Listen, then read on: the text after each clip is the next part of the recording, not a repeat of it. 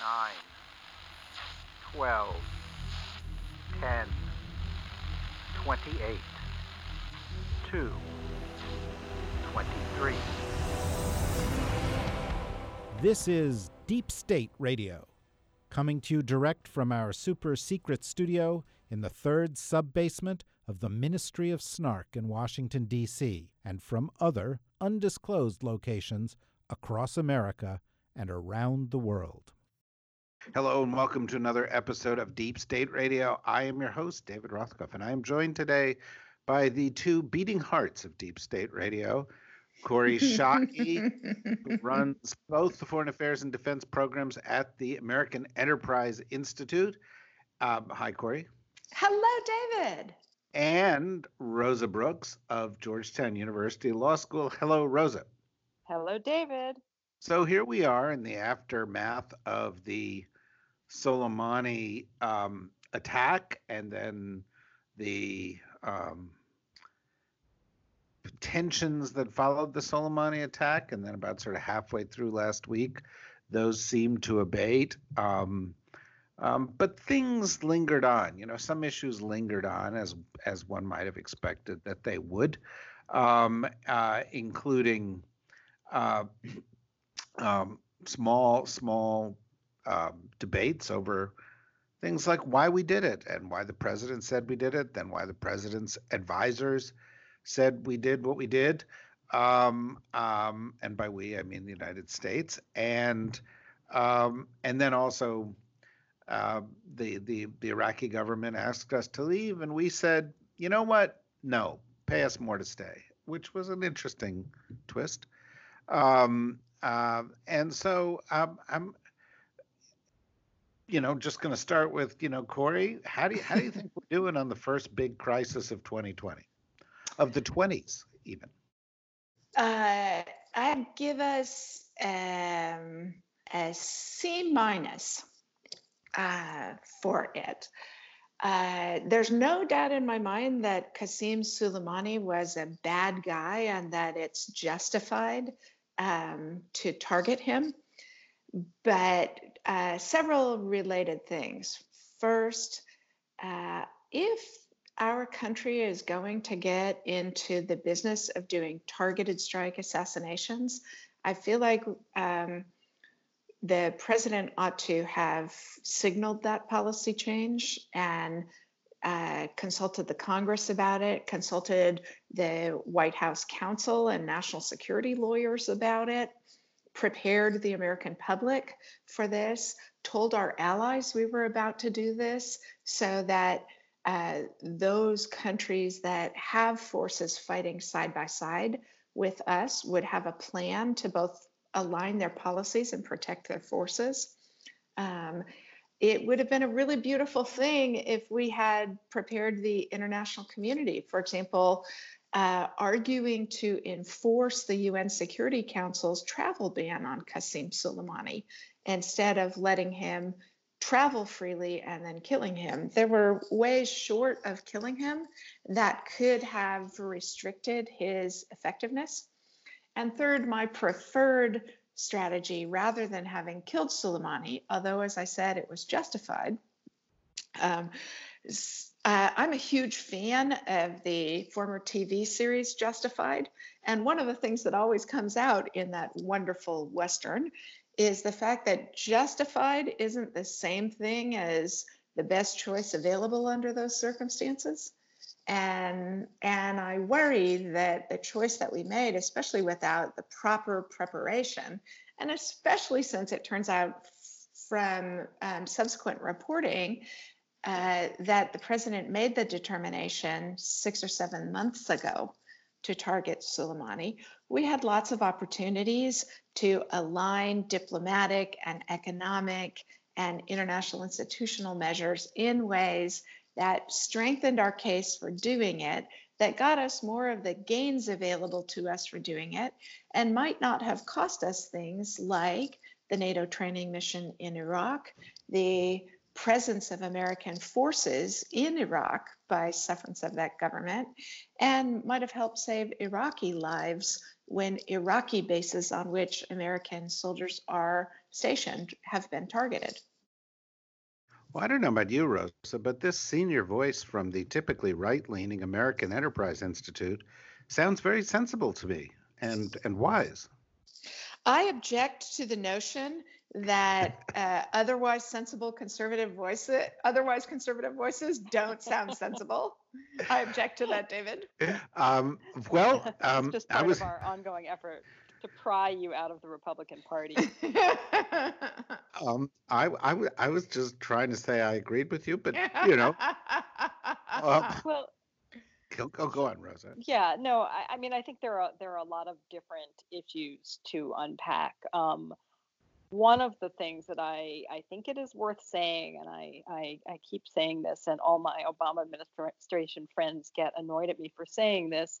Um, I find it a little hypocritical all the all the criticism of the Soleimani strike um, on legal grounds because the Obama administration also played really fast and loose, both with the authorization to use military force, both the 2001 uh, AUMF and the 2002 AUMF, which was specific to Iraq, um, and bent and twisted and you know beat those AUMFs completely out of shape in order to justify the use of force. Um, the Obama administration similarly played fast and loose in a, in a really alarming Orwellian way with the uh, concept of imminence, um, defining it in a way that rendered it essentially meaningless. And, and, and some of the very things, in fact, that the Trump administration is, is now being criticized for, and, and we're right to criticize them, um, but were by with some of the stuff we've seen coming out, for instance, has been well, it was imminent, meaning you know maybe weeks, who knows? Well, you know there were sort of ongoing things being planned. Well, no, we can't point to anything specific, or where it might be, or what the target was, but we kind of know that this is just what Soleimani did. He sat around thinking of attacks against the U.S. and our interests, and so that counts as imminent you know that's obviously garbage in terms of any standard understanding of the word imminent but it's also the understanding of the word imminent that the obama administration's uh, justice department office of legal counsel uh, came up with um, very very similar language in a, in a memo uh, that was first leaked and then ultimately released uh, after a court required it.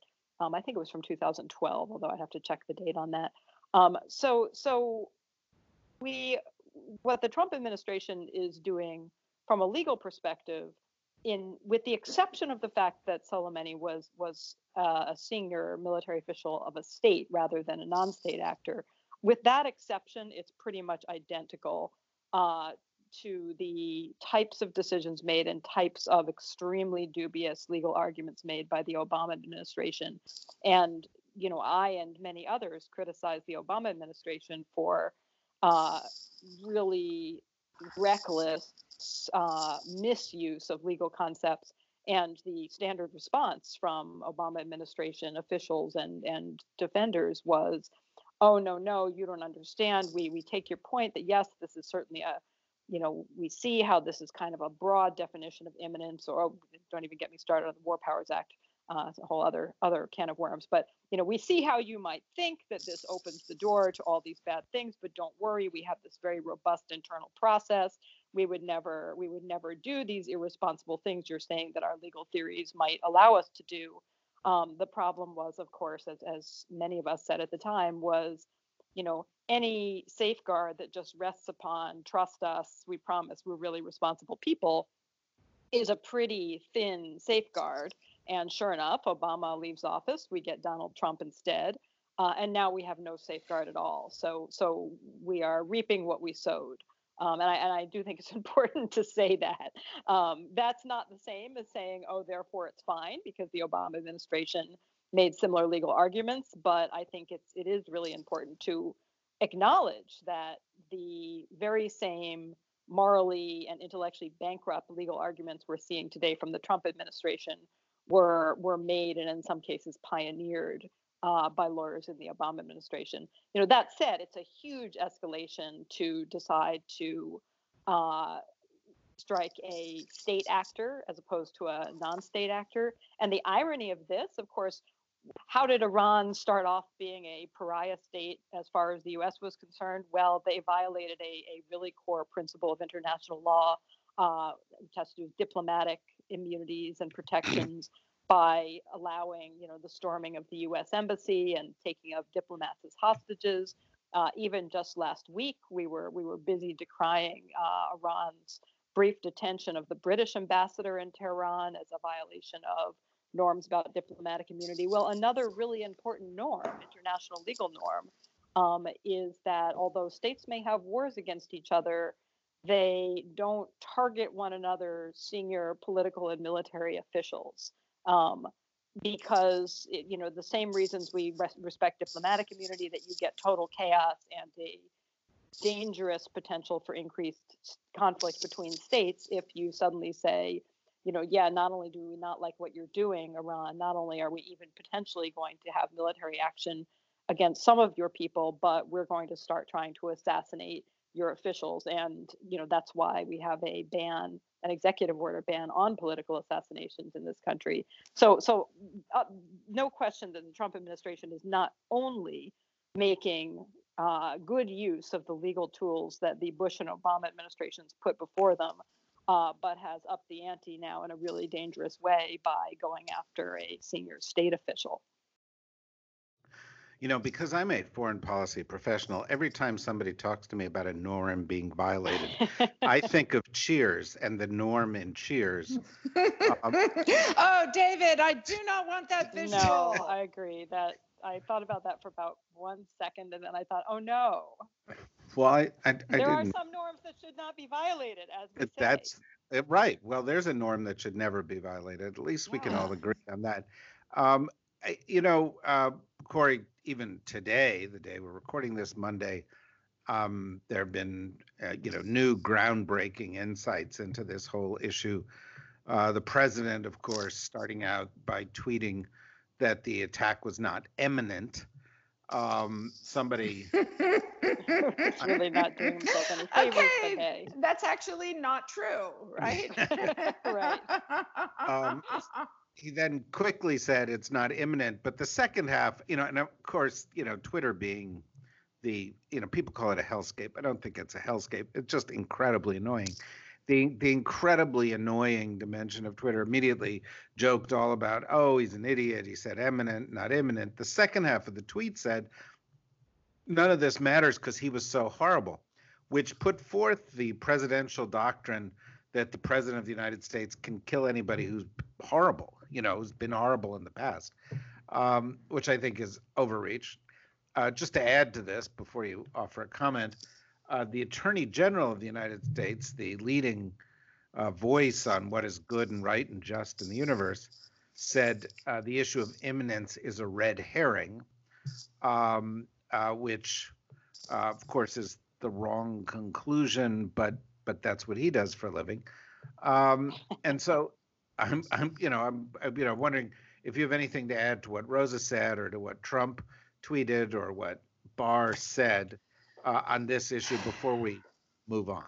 So, the reason we care about international law isn't so that we can regulate our relationship with our friends, right? The, the bonds of affection and mutual respect do that among friends.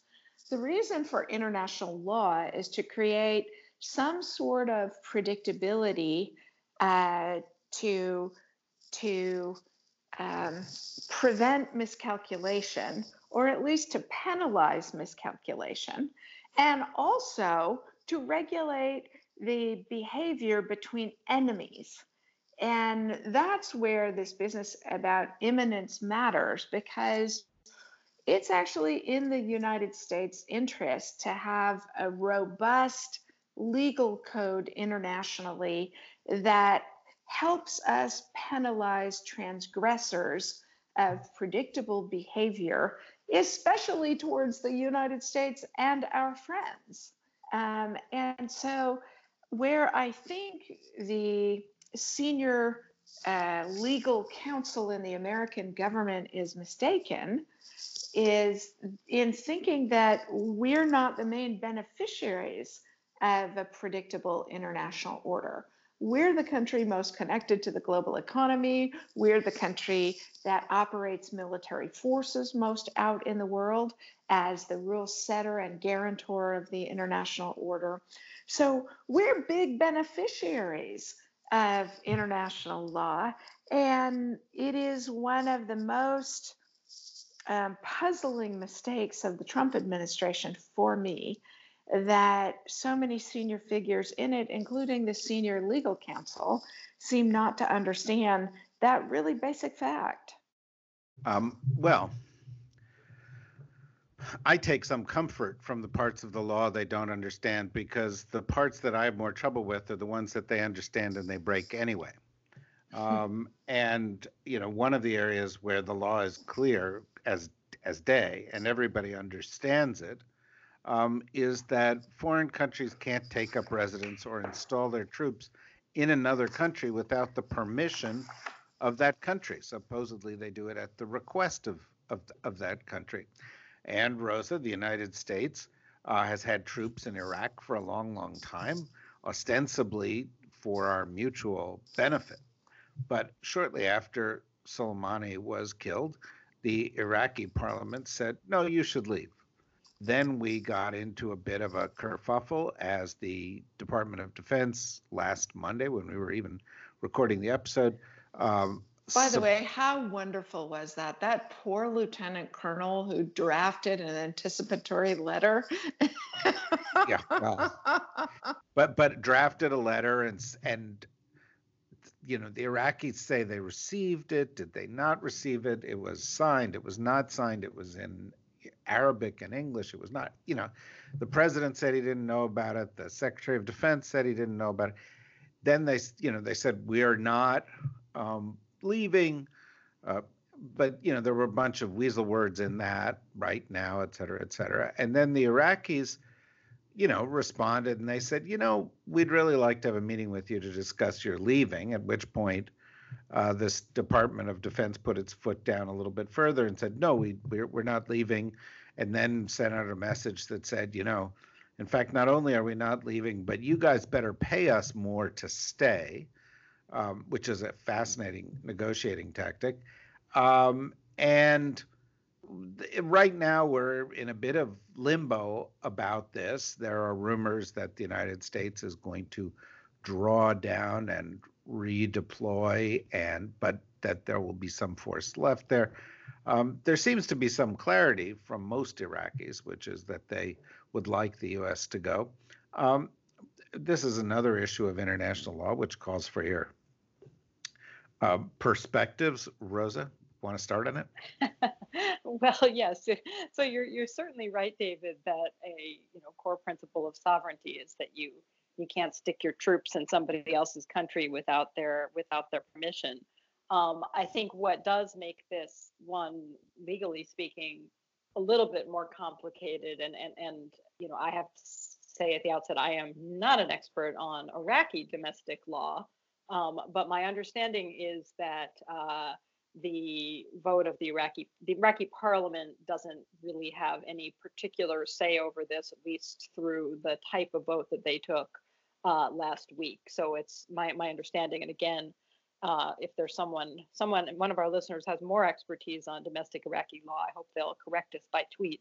Um, that this is basically the the Iraqi analog to, for instance, what has just happened in this country, which is the House of Representatives passing a resolution saying that Trump shouldn't use force against Iran without congressional authorization, which is to say, it's on the one hand, it's a clear expression of the views of the elected representatives, uh, but on the other hand, it's not binding on the president in its current form, at least not in a direct way.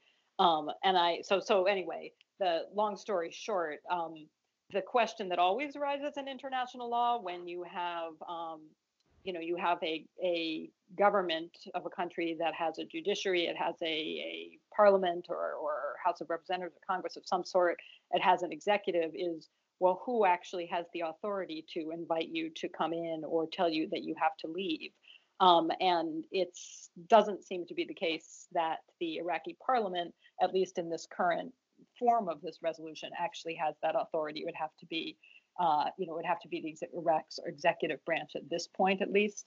So there is some ambiguity, um, just as there is in this country about, you know, precisely the status of a vote like that. What I think does go without saying um, is that our our welcome in Iraq, which has been uh, tenuous at best uh, for you know nearly two decades now, um, uh, just got even even cooler and more tenuous um, as a result of recent events and the you know you even if you technically have a legal basis to stay in a country where an increasingly large number of people uh, both political leaders and in the general population are pissed off and would like you to go, uh, it makes it very hard for you to be effective, um, even if you still have a legal basis to be there.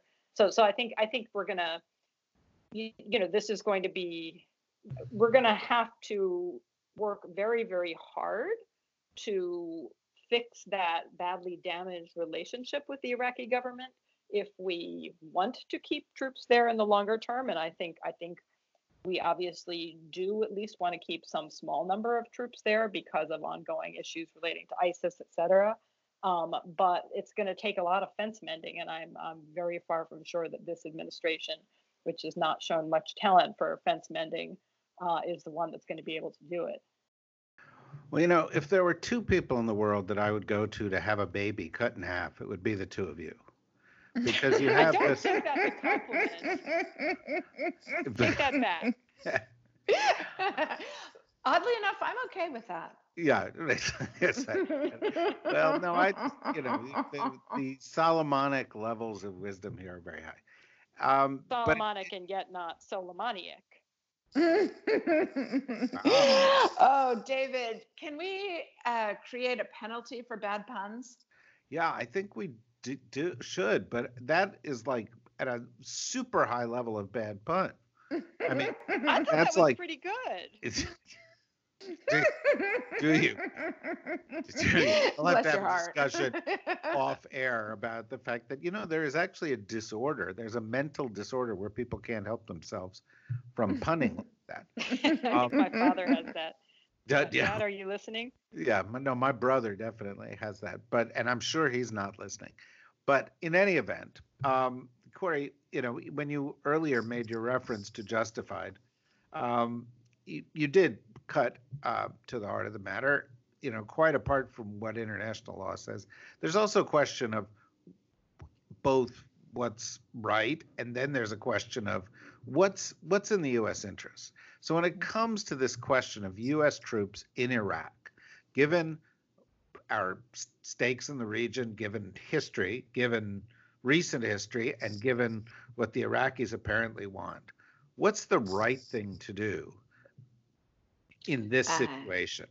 now, with respect to the troops in Iraq, or you mean earlier uh, Now. with respect Now. to killing? Oh, okay. Going forward. Um, so, what I think the right thing to do is to have the Secretary of State and the National Security Advisor and the American Ambassador all quietly, privately uh, apologizing to the government that we took military action without their knowledge or consent.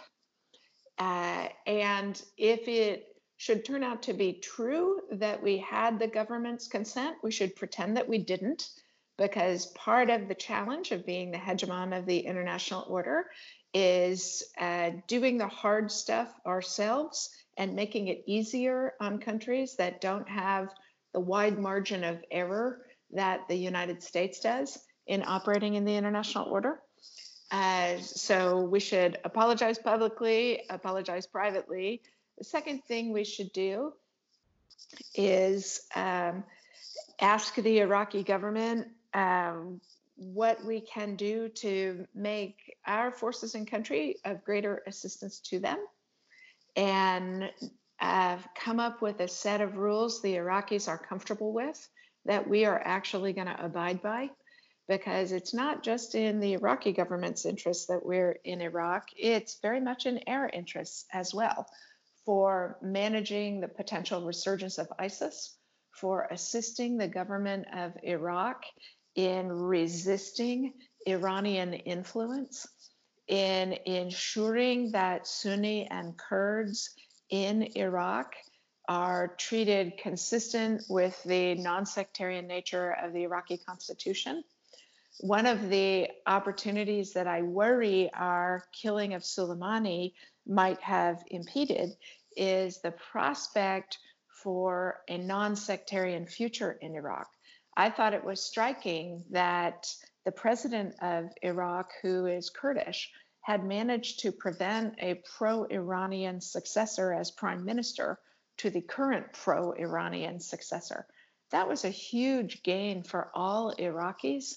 Uh, and the precipitous choice that we took to kill Soleimani, I fear will have impeded that.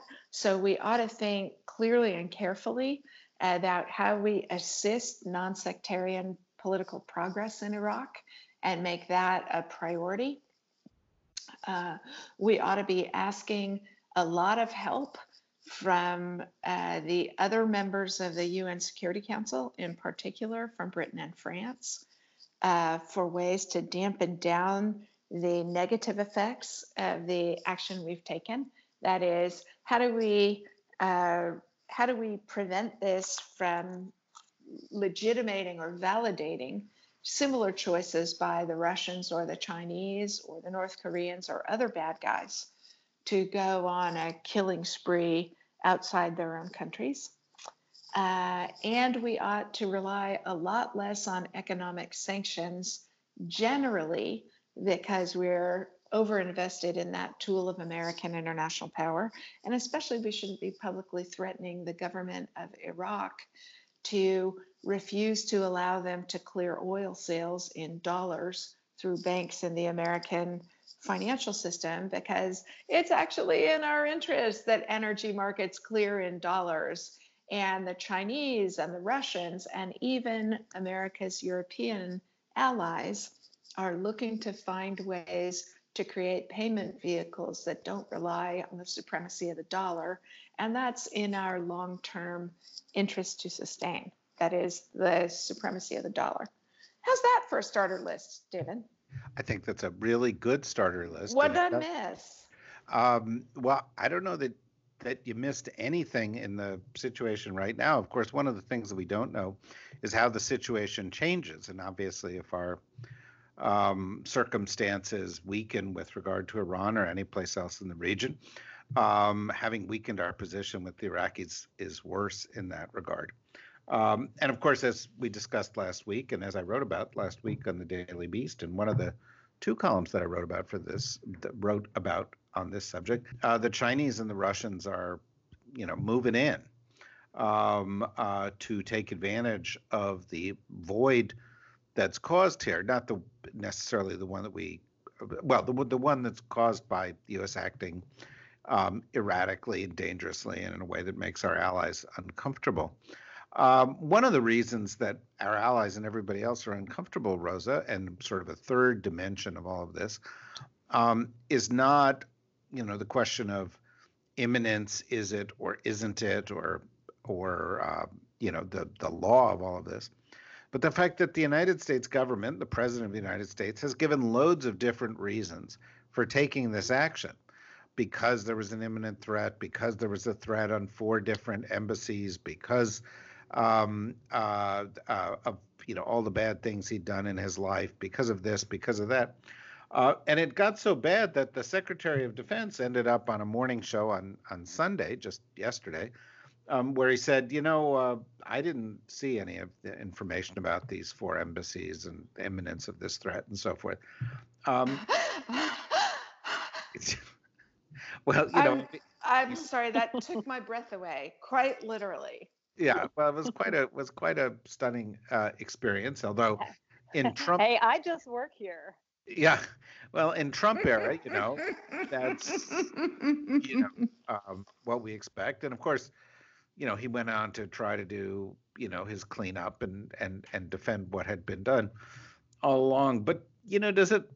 I mean, this comes up a lot, but in this case, in this part of the world, Uh, does it matter that the president is obviously lying, Rosa?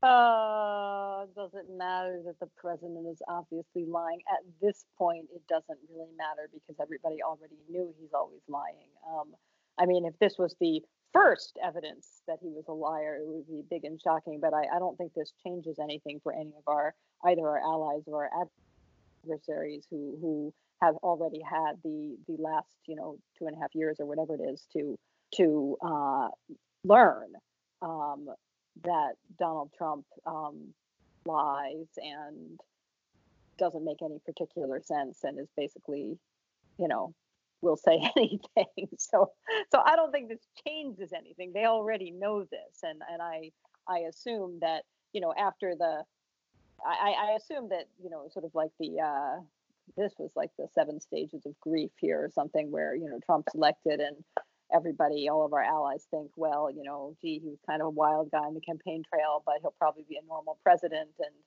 and then you know you get you get some evidence that he's not normal, and you're in denial, and you think, well, that was just this one time. I'm sure next time he'll be a normal president, and you know, then you go through all the usual stages of rage and bargaining. But I think they've long ago moved to resignation or acceptance or whatever it may be uh, and they have built into their own uh, strategies the assumption that the president of the United States of America is nuts and a liar.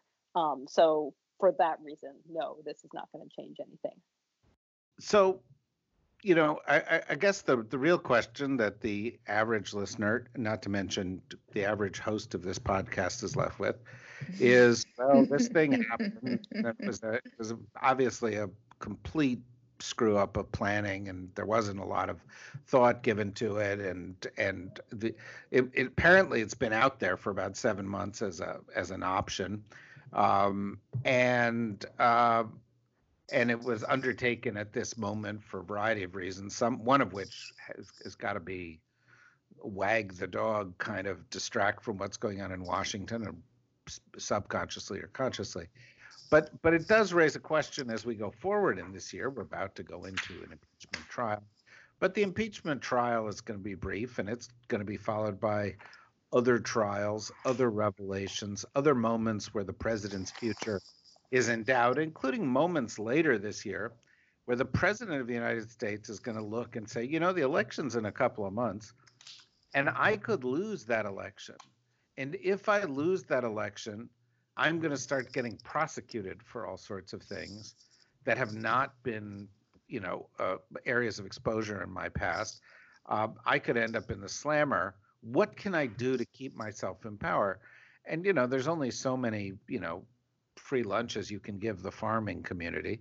Uh, it it raises the question of what other um, uh, dogs are to be wagged by the tail. How do you wag the dog? Well, you know, what other dogs are out there to be wagged um, that we ought to keep an eye on? You know, what what other kinds of developments are out there um, where where this kind of thing is likely to stir up, or, or, is this you know Exhibit A? I mean, are we likely mm-hmm. to have this as an ongoing source of tension uh, that is going to escalate and recede throughout th- throughout the year, Kori?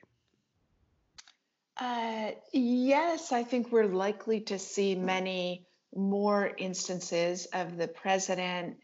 Um, uh, you know, Rich Lowry had a terrific piece uh, yesterday or so talking about how the president really does uh, meet uh, the Jacksonian tradition, which is he doesn't like nation building, he doesn't like actual wars he likes military strikes that that you know a, a punch in the face and then nothing else happens. I thought and you get to the Jacksonian tradition of like shooting your opponents and.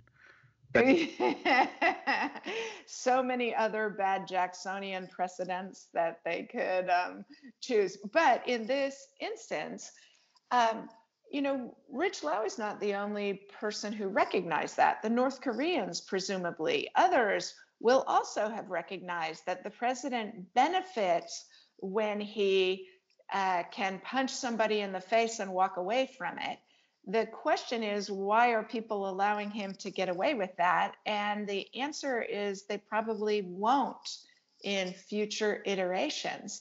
And so, one thing, for example, the North Koreans may learn from the attack on Soleimani is that the United States is willing to reach into other people's territory and and conduct targeted killings. And second of all, the president of the United States has no stomach for uh, rounds two and three of this, and that may affect their behavior by uh, having them increase the the cost to the president in rounds two and three. That is, no off ramp if the United States does that. And that will make subsequent uh, wag the dog iterations, should they occur in the next year, even more dangerous and even more likely to escalate. What do you think, Rosa? Is your dog going to get wagged? Um, my dog doesn't have a, a, real tail. She just has sort of a little nub. Um, we hope she was born that way, but it's not totally clear. Um, um, so I really can't speak on her behalf. She has no no opinions about this. But um, I, I, don't I don't know. I, I think I think we're entering a an a very dangerous and very unpredictable period, um, meaning the, the period of time uh, basically between now and the next inauguration day, in which you know there's there's an irony here. We used to debate uh, in both inside and outside of government.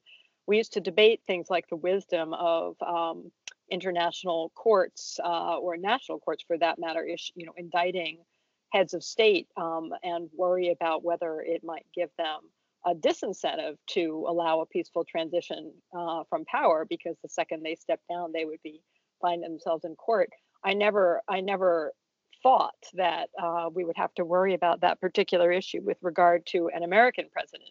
But i think we actually are in that situation where where the president knows that if he is just an ordinary citizen particularly if there is a democratic administration um, that the odds are in fact very, very high that he will find himself uh, indicted by multiple in multiple jurisdictions on on multiple different kinds of charges, and it gives him a strong incentive, in addition to his own craziness, which was a sort of a pre-existing condition here, obviously, uh, to not want to leave office if he can avoid it. And you know, I I he's always uh, made little jokes on the campaign trail about, you know, how the nation owes him a third term because the impeachment proceedings are so mean and unfair and distracting that he's really entitled to a third term. Uh, and the people really want him to stay for a third term. And wouldn't it be nice to have a president for life, just like other countries that have this? And I, you know, I I don't think we can afford to view this as just jest when you look at the increase in in uh, rhetoric about uh, you know the Republican framing of the impeachment proceedings is, is as a coup.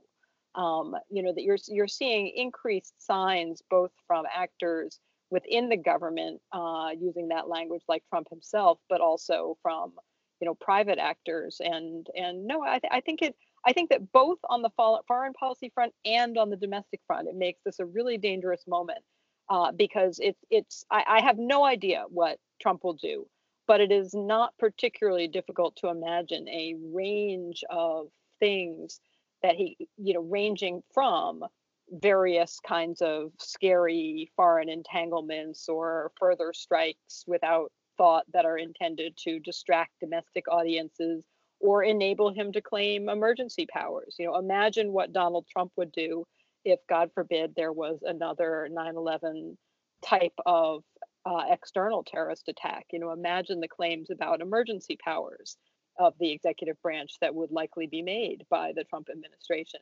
You know, I think it would make the Bush administration uh, look extremely tame by comparison. Um, so yeah, I I don't I'm, I don't have a specific concern about a specific conflict in a specific place, but I I do think there's all kinds of reasons to uh, be fearful that something, maybe domestic, maybe not, uh, could happen for all the reasons that you've articulated. Well, you know, one of the reasons that this is this concern is going to loom there for a while, Kori, is that the president really didn't pay much of a price for doing this as he did, which is to say, uh, without an effective planning process, without weighing the consequences properly, without operating within the letter of the law, um, without having a good communication strategy before, during, or after it, without consulting with allies, um, et cetera, except for apparently Israel beforehand, without consulting with the Congress beforehand. You know, roughly, you know, there's some polls that say that you know majority of people don't think he handled it well, but it has doesn't affect his approval rating at all, um, which you know I think from his perspective um, gives him a sense that you know this you know his base supports this. But there were a few rumblings from some people within the GOP uh, ranging from you know you know odd opponents Matt uh, to Rand Paul um, who were who were kind of against this. Um, and it, it does raise a question if unlike in apparently domestic politics there are places that the the that the GOP won't go, or at least that some people within the GOP won't go on foreign policy that somehow would constrain the president. Should I take some comfort from that? Oh, David, I am probably the worst person in the country to ask about this because I stopped in February of 2016 uh, I stopped at number 17 of the number of egregious infractions that I believed would make candidate Trump completely beyond the pale for election. So my track record is is almost perfect. Ted Williams would be astonished at my batting average for having wrong what the American public would not stand for. Um, and it's continued to shock me that Republican members of Congress are uh, standing with the president on so many things that I think are damaging to conservative to principled conservatism and damaging to the Republican cause. So I wish I could say, yes, this is the moment, this is the Rubicon. But I I fear I do not know. Do you feel the Major League uh, Baseball was too easy on the Astros in in in the in the cheating scandal? Uh, I do not believe they were too easy on the Astros, but I very much hope that the Boston Red Sox, who appear to have engaged in similar activity, will likewise see their skipper bounced. Excellent. Now we've finally got onto something. that, a crucial national security issue. That I and everybody else can get behind, which turns me to Rosa's subject of expertise. If Harry and Meghan want to leave England and move to Canada or the US to follow Kori here, should we see that as a direct connection to Kori? I think it goes without saying, David, because really, um, when two things happen at the same time, it one one must assume that they are related. And look at it. You know, Kori returns to the United States.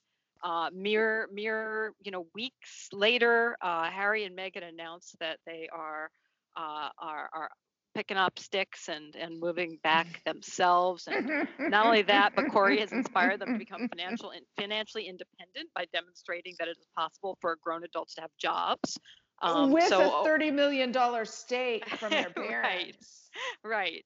Um, so I, I, I absolutely think that we can we can thank Kori for for megxit You're welcome for my service. well, uh, you know, I, w- I would follow you wherever you went. I was ready to move to England. I was like, okay, Kori's been there a while. It's time to move to England. But you're settling in. You like where you are. You like DC. It's a great town. I right? do like DC. I think it gets a bad rap. Well, the only problem with it is is the people. But other than the people. no, the people are what make it so wonderful. Uh, yeah, no, you're you're you're absolutely right. Of course, Rosa lives in Alexandria, so that's another, That's true. which is very different. That's where the where the cool people are. Now, yeah, right. That's where Paul Manafort lived. Uh, all right. Well, look. And Mike Flynn and Mike Flynn. Only only the finest felons live here in Alexandria. Yeah, well, that's something. It's something to be proud of. Um, uh, well, look, guys, I, I I think this was actually a really interesting discussion of some of the core. David, I hear approaching sirens. I'm a little concerned about you. Uh, here, here, here in New York City, if you don't hear approaching sirens, um, that you you start to worry. Like, what's wrong with what's what's wrong with the city right now that uh, the police are not out out out in force. Um, well, anyway, I you know next week I'll be down in in DC for the podcast, so that's that's exciting. Um, perhaps I will see you guys. Perhaps we will um, plan the plan the future um, uh, while I am down there in DC. Uh, in the meantime, please join us all next uh, on Thursday uh, for the next episode of Deep State Radio, um, and um, you know go to the DSRNetwork.com and uh, download past episodes and other things that we're doing, and uh, uh, keep an eye out for announcements of uh, upcoming uh, events. And if you want to get alerts and and special opportunities to attend those events, all you got to do is go to the DSRNetwork.com, and where it says register at the beginning, you just register. It doesn't cost anything. You just put in your email, and then we'll send you stuff about what we're doing directly right into your inbox, along with all the other spam you get. Um, uh, but but this is not spam. This is really really good stuff from the deep state. And who doesn't want to get emails from the deep state? Um, so thank you, Kori. Thank you, Rosa. Thank you, everybody out there for listening. And join us again soon here at the DSR Network.